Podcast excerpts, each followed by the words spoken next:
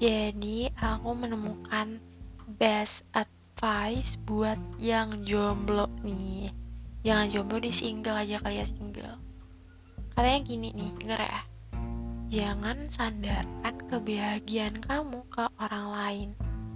Karena gini, kalau selama ini kamu lebih bahagia nih sama diri kamu sendiri daripada terikat sama orang lain, ya lanjutin tapi sambil kamu fokus ke development diri kamu sendiri.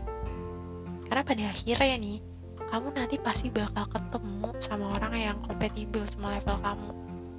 Trust me level pasangan kamu itu bisa makin up atau makin naik seiring dengan your self development yang aku maksud level di sini tuh uh, maksudnya misalnya ini kamu orangnya ya cukup pekerja keras nanti pasangan kamu juga pasti bekerja keras atau nggak jauh-jauh dari situ?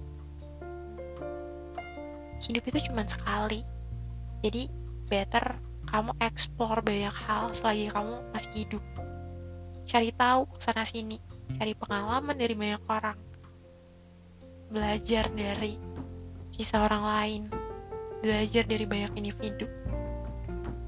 Because I think it will be more fun daripada most of the time kamu ngabisin waktu untuk hal yang tidak terlalu berguna